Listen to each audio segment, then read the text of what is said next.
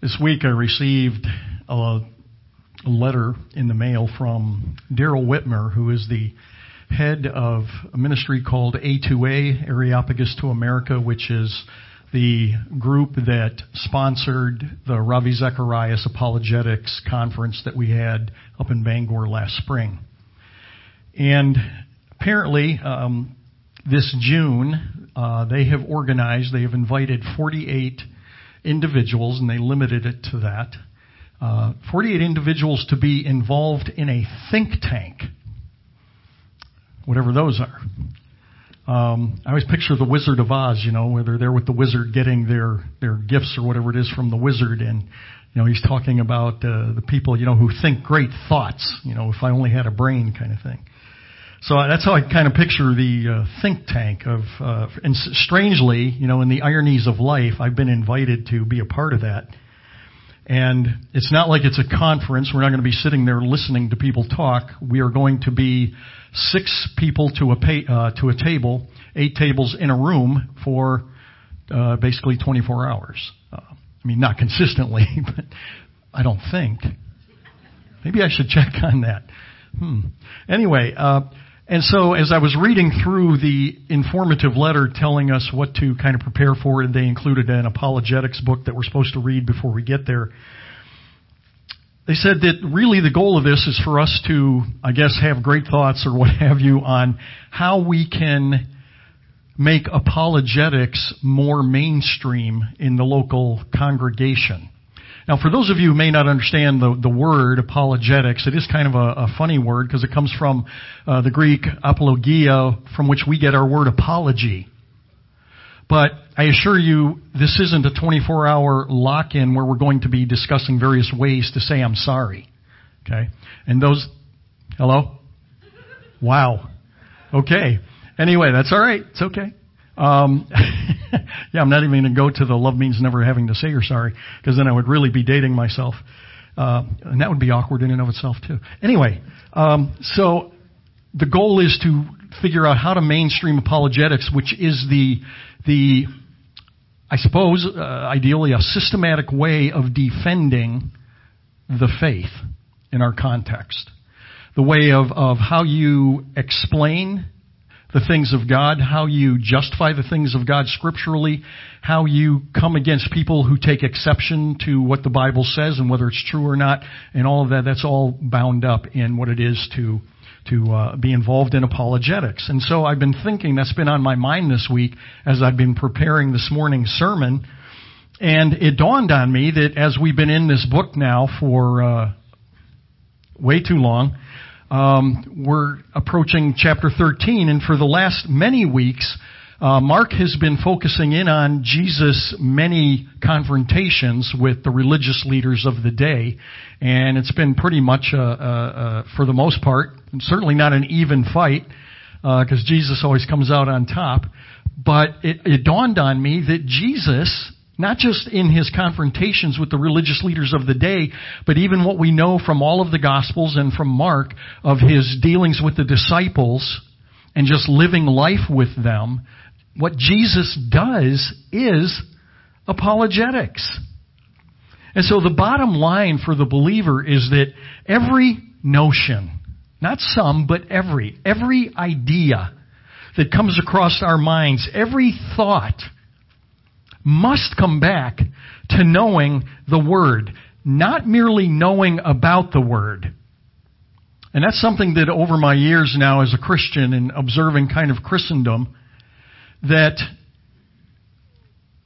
a lot of Christians know a lot about the Bible, but they don't know the Bible. They know a lot about the Word, but they don't know the Word per se.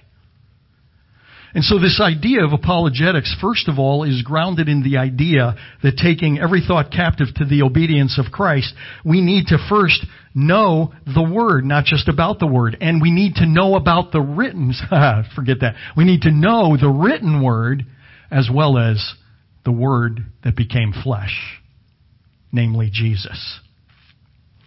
Well, Jesus has been in and around the temple now for, at least in our preaching, several, uh, for uh, several months, um, even though it's only been really a few days. And uh, we start in Mark chapter 13 this morning, picking up in verse 1. And we read that Jesus was going out of the temple. As Jesus was going out of the temple, one of his disciples said to him, Teacher, behold, what wonderful stones and what wonderful buildings. And Jesus said to him, Do you see these great buildings? Not one stone will be left upon another which will not be torn down. Jesus just surprises us routinely. Do you think that the disciple making the comment, having come up, uh, up, from the temple and he's there with, with the Savior, the Messiah, and he's looking at this very impressive edifice, which it is, I'll be talking about that in a minute, that he was expecting Jesus to say anything near along the lines what he did is he's, he's marveling at the grandeur of this temple and Jesus says, yeah, and there's not going to be left one stone upon another. Now, I can't rightly impugn the motive of the disciple making the comment. But I do wonder if he made his remark, given the context of what we've seen over the many months with Jesus and his disciples and kind of their, their basic cluelessness as a matter of course, if perhaps he wasn't saying this to Jesus to impress him. Hoping perhaps Jesus would think, whoa, now you are what I'm not talking about concerning the Pharisees. You are a godly man. You're a godly disciple. And then again, perhaps the disciple really was simply making a very innocent expression of appreciation for the architectural wonder, as I said, that the temple was. It took 10,000 men. Let that number just kind of go through your mind from all the practicalities of being involved in a construction project. It took 10,000 men for 10 years just to build the retaining wall around the Temple Mount. The western wall, formerly known as the Wailing Wall, which is I'm more familiar with it being called that, is merely a small part of the 500 meter long retaining wall that was designed to hold a huge man-made platform that could accommodate 24 football fields. We're talking about a big structure. In fact, the entire temple proper took up one sixth of the land of Jerusalem. And when it was completed, it was the world's largest functioning religious site, and until today, it still remains the largest man-made platform in the world. As I proceed here now, um, I'm just giving you a fair warning. Prepare for a somewhat protracted introduction to this passage that might cause you as I go along to be going, what in the world did he lose his place in the text? Fair enough, but stay with me. We have to keep in mind, again, the context that we've been in for, again, the past several months as we've been looking at Jesus dealing with the religious people of the day. Now, an overriding theme in Mark concerning Jesus' confrontations with those religious leaders has been the destructive nature of looking like someone who is a child of heaven, someone looking like a child of heaven who is acting like a child of hell. The challenge of an ill-defined spirituality, as I'll call it, is not just an ancient problem, which is why this is relevant to us. Over many decades, just in my lifetime, as each scandal in Christendom rocks the sensibilities of the faithful, one thing routinely and repeatedly jumps out at me concerning each scandal. Though the particular besetting sins change from clergy to clergy, there is one common thread that no one, and I mean no one, at least again, just in my, I don't have, you know, omniscient knowledge, but in my experience of all these things, no one ever seems to mention. And that thread is the fact that when someone's sin, and again, this is true of, of every Christian that sins, but I'm in the context now of people in prominence, religious leaders and the like, when the sin starts coming to light, what you discover is a very long and protracted march down the corridor of rebellion. What I mean by that is that that kind of sin that finally breaks a scandal is never just an oops. It's never a stumble. It's never just a quick and careless decision or a momentary lapse in judgment. In every church scandal, again, that I'm aware of in my lifetime, well before the spotlighted sins are uncovered, there were months or years of habitual planned deception. First, to one's own self. The heart is more deceitful above all else and is desperately corrupt, Jeremiah tells us. And then to one's spouse, then to one's friends, and then to one's colleagues and acquaintances, and then any other of the people to whom they are in some kind of relationship, either having some official or unofficial accountability. And I'm going to make an assertion here, so you can reject it out of hand if you like. But I believe there has never been a Christ follower who has succumbed to a physical dalliance on a spur of the moment or in a surprise of weakness, catching one off guard, escalating to fornication, all in the blink of an eye. God simply has not wired us together that way. And I understand and you understand too that Hollywood loves to portray what I would call a fictional human sexuality on the screen precisely because it is titillating. And it effectively markets the draw of the male ticket holder. But as we march down the, the debauched state of our culture, what we are seeing is is that it is very rapidly increasing to also be effective marketing to the female ticket holder as well, and that marks a big change just in society at large. Over 50 years now down, down the timeline of history, feminism, striving to replace the divinely created feminine mystique, replaces it with a feminine mistake. In 1963, those of you who are old enough to be around then to even remember, Betty Friedan wears the, the badge of shame for being the one with her pivotal work entitled The Feminine Mystique. For being the one who is in a sense, as, as far as, you know, looking at the whole timeline, the way things develop, sort of being the progenitor of the official beginning of the spirit of the age, coming of age, striving to eliminate the beauty that God created in gender differences. Again, I thought we were talking about the temple. We are, trust me. In God's plan for man, which means man and woman, there has always been equality. There has never been sameness. And feminism has so fused equality and sameness as to upend the created order of anthropology.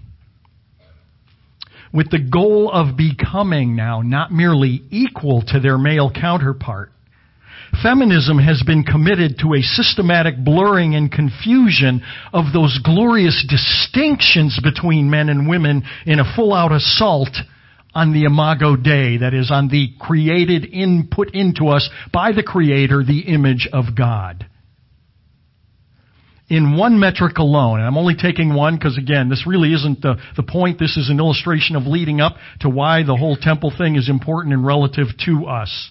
But looking at only one metric, what we see is there's this ongoing transformation between men and women evidenced by the exponential rise in the use, and I'm trying to be discreet here for the sake of the audience, the exponential rise in the use of virtual physical relationships. Are you with me there? They have skyrocketed among women, where it was once a uniquely male temptation.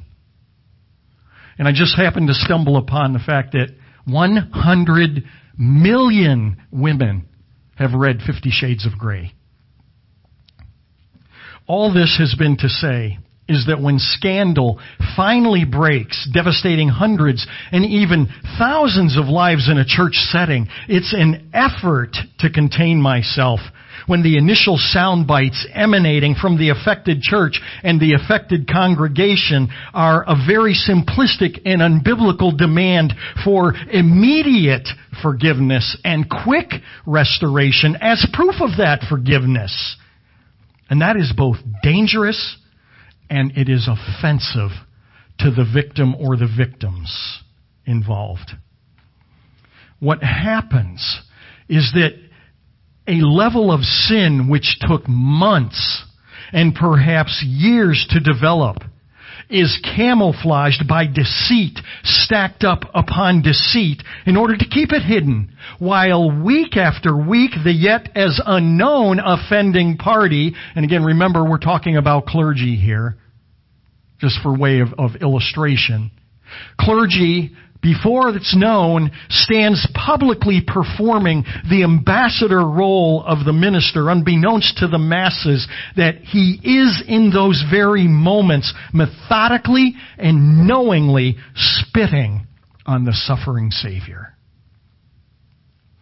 When confession does come, if it comes at all, it is almost always only after being caught. Which always makes it very difficult to know is the confession sincere? Is the repentance real?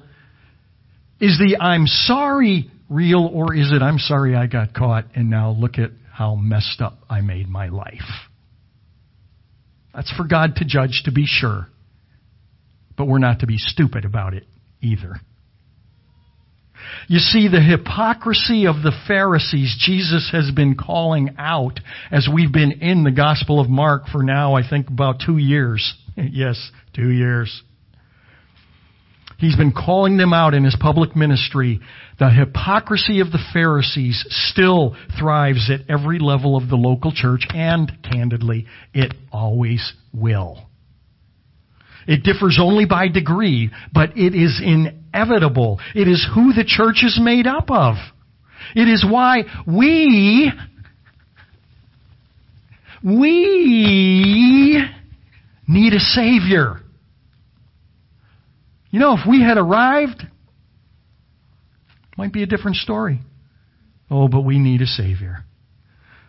But saying that, I have to say, woe be to the church that intentionally or even unintentionally encourages such an environment by turning a blind eye to the appearance of evil, which in itself is an hypocrisy all of its own.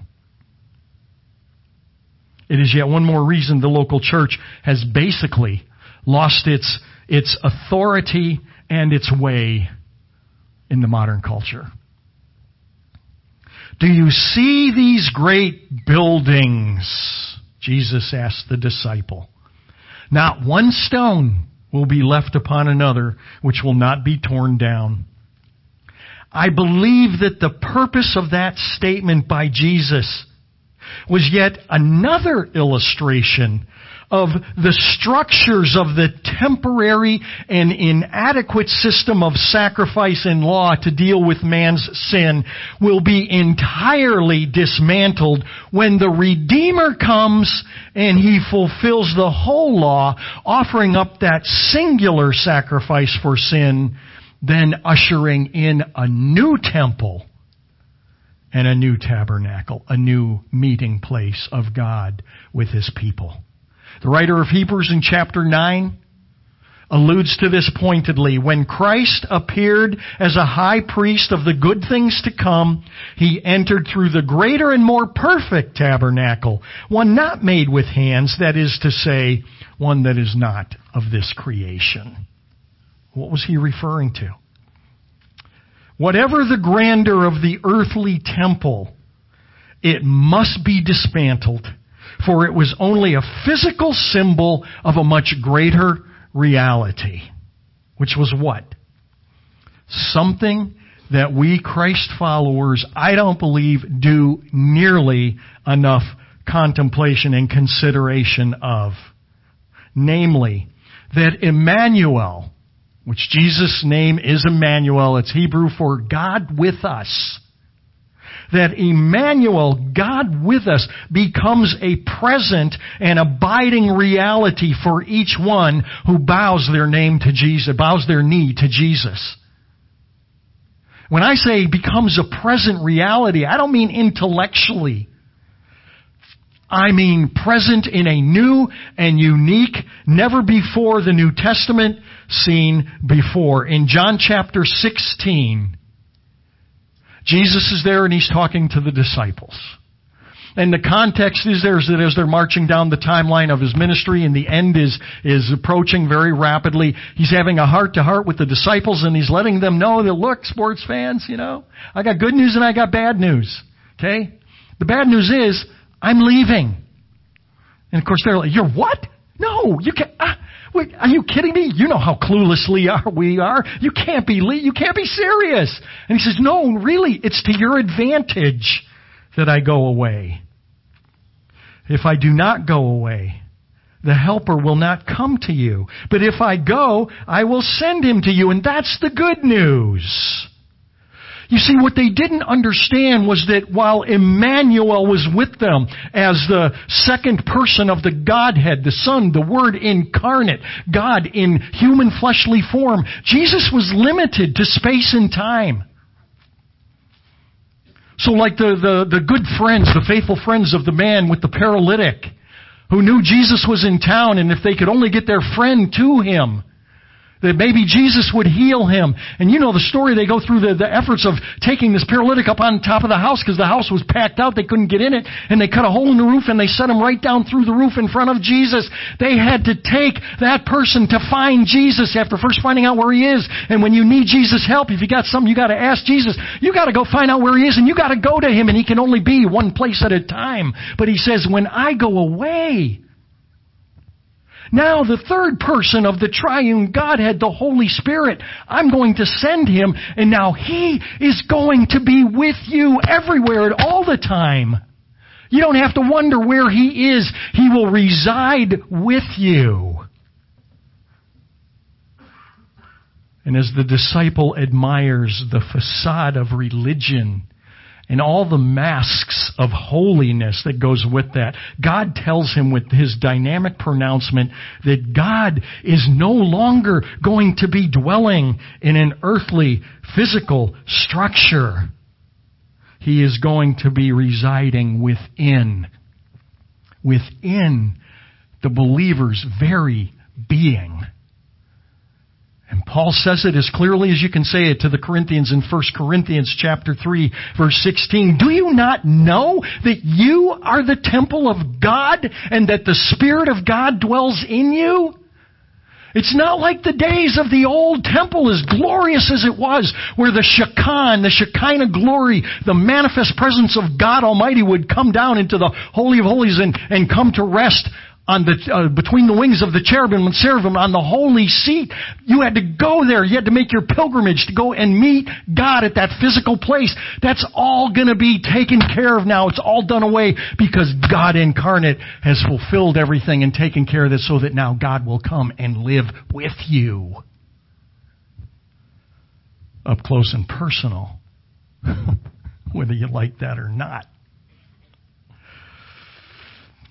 I cannot prove this, but I believe the comment of the disciple was a sincere statement of admiration for the grand picture that the temple was to the faithfulness of God's people, that they should build such an incredible structure to Jehovah, to their God, to their King. You see, in the day, and we're not talking now about just a religious context, but in the day, the greater the king, the grander the architecture, if it was possible.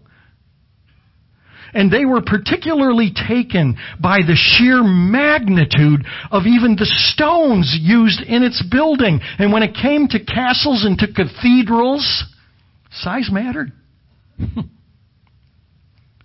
Hence the sheer wow factor of the architecture of the old cathedrals. And I don't know if you've ever had the experience of visiting one and somewhere anywhere in the world. The, the nearest one that I know of is up in uh, just across the Canadian border. What's the name of that? Is that St. Anne's or something or some right? St. Anne Beauport. Yeah. Uh, if you've never been up there, wow. Okay, just from an architectural standpoint, it is wowing. Barb and I had the absolute delight of visiting Italy a couple of times, and our last time we uh, managed to go to Florence, where we took in, it's hard not to take it in, it's so immense and, and just looming and all present, what's called Il Duomo for short. The formal name of it is the Cattedrale di Santa Maria del Fiore, in my best fake Italian accent that I can muster. And what you see behind me is the dome, uh, Il Duomo, sorry, the, the distance shot of the whole cathedral. I mean, it, again, the picture doesn't do it justice. But we're very, very far away. Well, see, I'm saying we, because I took the same picture. This is off the internet, so. But it's just, it's immense. And then I took another, or uh, brought up a perspective shot, which is from, uh, on, sort of on a different part of the, uh, the cathedral, showing again part of the dome and trying to give you an idea of the, the vastness of this. And then when we were there, we, of course, we went inside. You can go inside. It's all open and public and all. The dome that you saw, the inside of it, with, again, it's immense. I don't know how big it is, but it's immense. And the entire dome is covered with art. And I mean, just ancient art. It's spectacular. And of course, I walked in, and this was in the days of how many of you remember film cameras? My 35 millimeter, and I walked in, and I was just like, and so I walked to where I was exactly dead under the center of it. I laid down on my back so that I could take just the perfect straight on shot to get it all symmetrical, hopefully in my framing. And I took the picture that looked very much like that, only much more vibrant. This is really more washed out than, uh, than I remember it. And of course, there wasn't anybody in that place that had any idea that I was a tourist. But when I dust my fanny pack off, they knew right away. No, no, no, no, no. And then finally, again, as we went inside, you just walk in and you just go. It's just huge. And again, you can't even get the feeling of the perspective of what it's like and they were huge and they were amazing and they were uh, ornate and all to create a sense of awe. And when you walk in, you are to sense the bigness, the majesty of God Himself, and you feel small in there, and that is all by design. Because it emphasizes the immensity of the God of heaven and earth.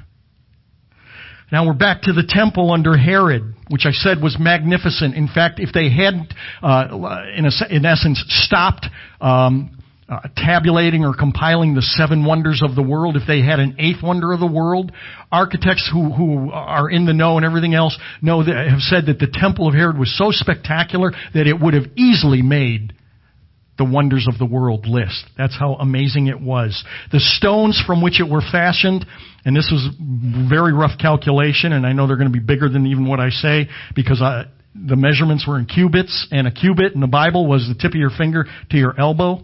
And so my cubit is going to be vastly different from some of your cubits. Okay? Uh, I had a good friend in the first service who's six foot seven, I think, or yeah, something ridiculous. Shouldn't even be allowed to be that tall. So his cubit's going to be quite a bit bigger. But using my small diminutive Tyrannosaurus rex arm, I calculated the stones, okay, were 35 feet. Now this is a single stone. 35 feet by 17 feet by 11 feet thick. And we're not talking about, you know, okay, bring in the crane. But the temple, while a great architectural structure, was emblematic of the problems of God's people and their hypocritical relationship to the Lord that they were supposedly honoring with such a great, magnificent temple. Beautiful building? Absolutely. Beautiful people? And not so much. The various vignettes that we've been studying, especially from chapter 11 in this gospel, verse 27 and forward, in and around the temple, are focusing on Jesus exposing the proprietors of the temple, the carekeepers of the temple, the Pharisees, the religious leaders, the scholars and the fakes, the hypocrites, and the scurrilous people who went through all these motions of holy religious observance when they were, were, were scurrilous people, nasty people who were in it for the good vibes of religion, but they had no use for the Lord of their souls. For God's people, the temple was their crowning glory, was their crowning glory. Much like the Tower of Babel was back in Genesis 10. You know how that worked out. As far as Jesus was concerned, the greatness of the temple was indicative of the size of their egos and the greatness of their pride. So when the disciple is wowed again by the magnitude of the structure, Jesus says something that is shocking. Yeah. Yeah, and not one of these gigantic stones is going to be left in this state of grandeur. This sucker, loose translation, is coming down a crumbling with the faulty foundations on which all religious hypocrisy is built. Now, some have liked to criticize the fact that it didn't happen as Jesus said. He said that these buildings were going to come, you know, down and, and be, and, you know, basically amount to nothing and all of that. And they point out, oh, wait, come on, you can see, you can see remnants of the temple, temple today. Again, you gotta love the critics.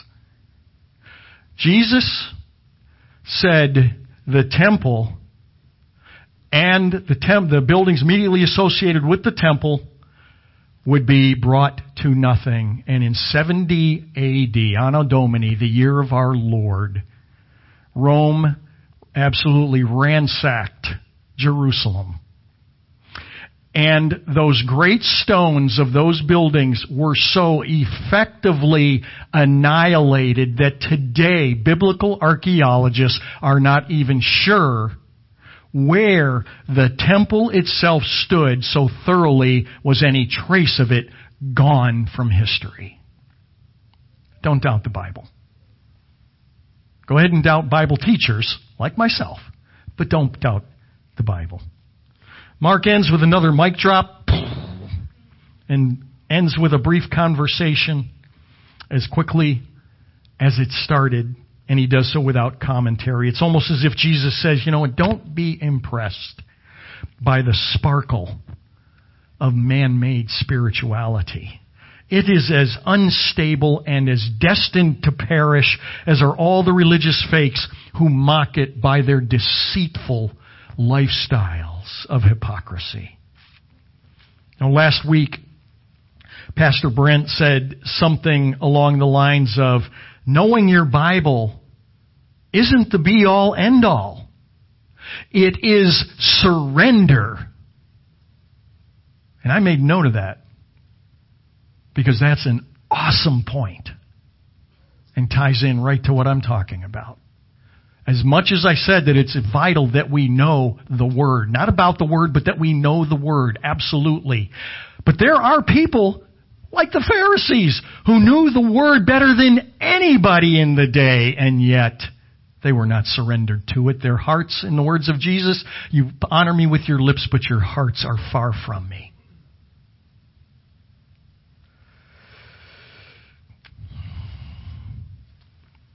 This morning, as I wrap this up, I want to ask you a question. What divine what divinely designed destiny are you throwing away or considering throwing away or about to throw away for some momentary gratification that you think is going to somehow bring peace, bring fulfillment, bring, bring whatever's missing in your life, bring happiness, bring joy, bring thrill, the whole bit. Because at that very moment, you are smack in the chains of Debbie Boone's, yeah, I know this was a long time ago. Debbie Boone, Christian singer, the daughter of Pat Boone, with her hit song, You Light Up My Life. She says in her song in the chorus, It feels so right, it can't be wrong. You light up my life. And that is exactly where Satan won in the Garden of Eden. If Debbie Boone had been seeing clearly, and hopefully she has come to that since, if her blinders were removed, she would see she was not looking with that thought at the angel of light or the light of the Lord. She would see the angel of death had just darkened the doorway. For it was there in that garden that Eve took, and what we are told is that it looked good to the eyes. God said, don't eat it. But Eve said, oh, but it looks so good. How can something that looks so good, it feels so right, it can't be wrong? hey Adam, you try it. Okay.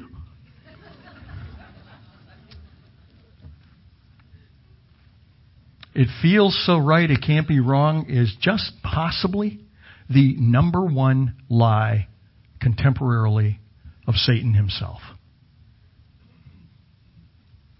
I cannot tell you how many times in 30 years of ministry I've had sound, solid, taught by me for years and years sit in front of me and tell me I know that this is wrong, but it just feels so good and it's the first time I've been happy and I know God wants me to be happy.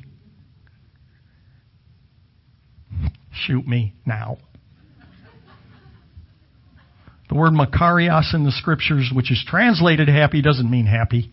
It means blessed. Is there an element in there of happiness? There can be. But it's a far cry from happiness.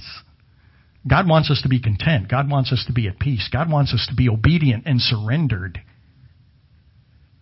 And again, how many of us have either eliminated by our habitual sin to where what God wanted to do with you and with me in my life has now been shelved. Now that doesn't mean that God's through with us or done with us or anything else. He's not. But some people have ruined that destiny of what God would have done, and now they had to settle for something less. All because, all because they said, if it feels right, it can't be wrong. And if that does apply to you, and I can't answer obviously on behalf of God, some people have done that and sinned in great and egregious ways, and yet God's gone on to use them. We have plenty, and use them in big ways. We have plenty of examples in Scripture, like David, like Peter, like Jonah, like Paul, Matthew, Mark. You can kind of go through the, the big names of the Scripture. So we're in good company. But we stand on the moment as believers in Christ with Him saying, I have a great and wonderful thing for you to do. It doesn't mean it's going to be easy, and it doesn't mean you're going to be happy, but you will be joy filled if you are in that surrendered position. And we go, Yeah, that's cool, Lord. Thank, I, I'm there, but in a little bit, I got something to take care of over here. Can't play games with the Lord God Almighty like that. And if you aren't even at that place in your, your spiritual pilgrimage where, where again you've even bowed your knee to Christ, it, it is in a sense a different a different ball game. It, it would take way too long to explain. But I'm telling you to get on that road, to bow your knee to Christ with surrender, not with, oh, I'll pick and choose out of this what uh, what seems to be able uh, to sound good to me and what might work, and if it doesn't work, I'll bag it or whatever. No, no, no. You surrender to Him and say, "Where next, Lord?"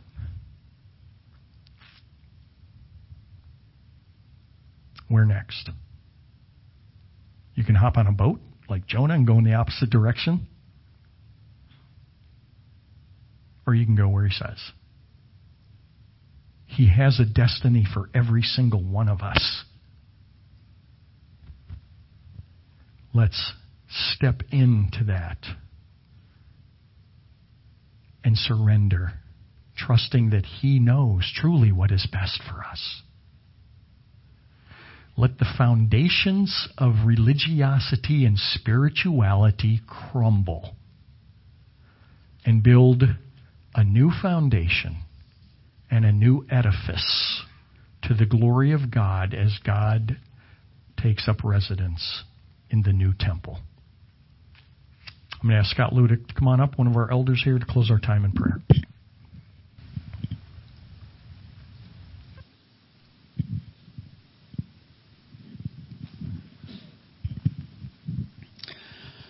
Thank you, Bill, for a great message.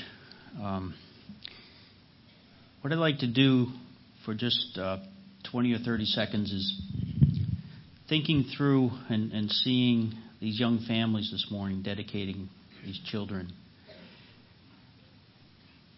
It just convicted me that we also need to be the one to dedicate ourselves to rallying around young families and and helping young families raise godly children.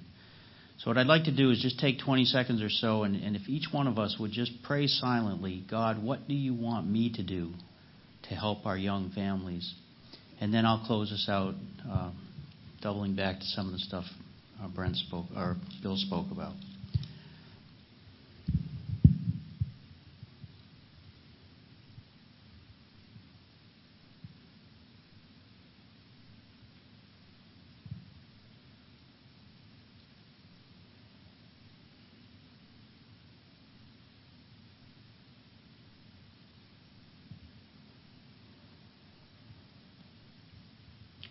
Heavenly Father, as grand as your temple and your cathedrals are, we're so thankful that you've taken up residence, sending your Spirit into our hearts.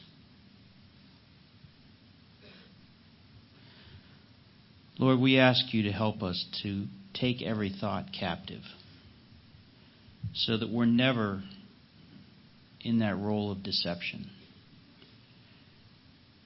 The deception of ourselves, the deception of others, or even the, the faulty thinking that we could somehow deceive you. Lord, our deepest desire should be to know you. Not just know about you, but to know you. It's a wonderful journey, Lord. We thank you for that. In Jesus' name, amen.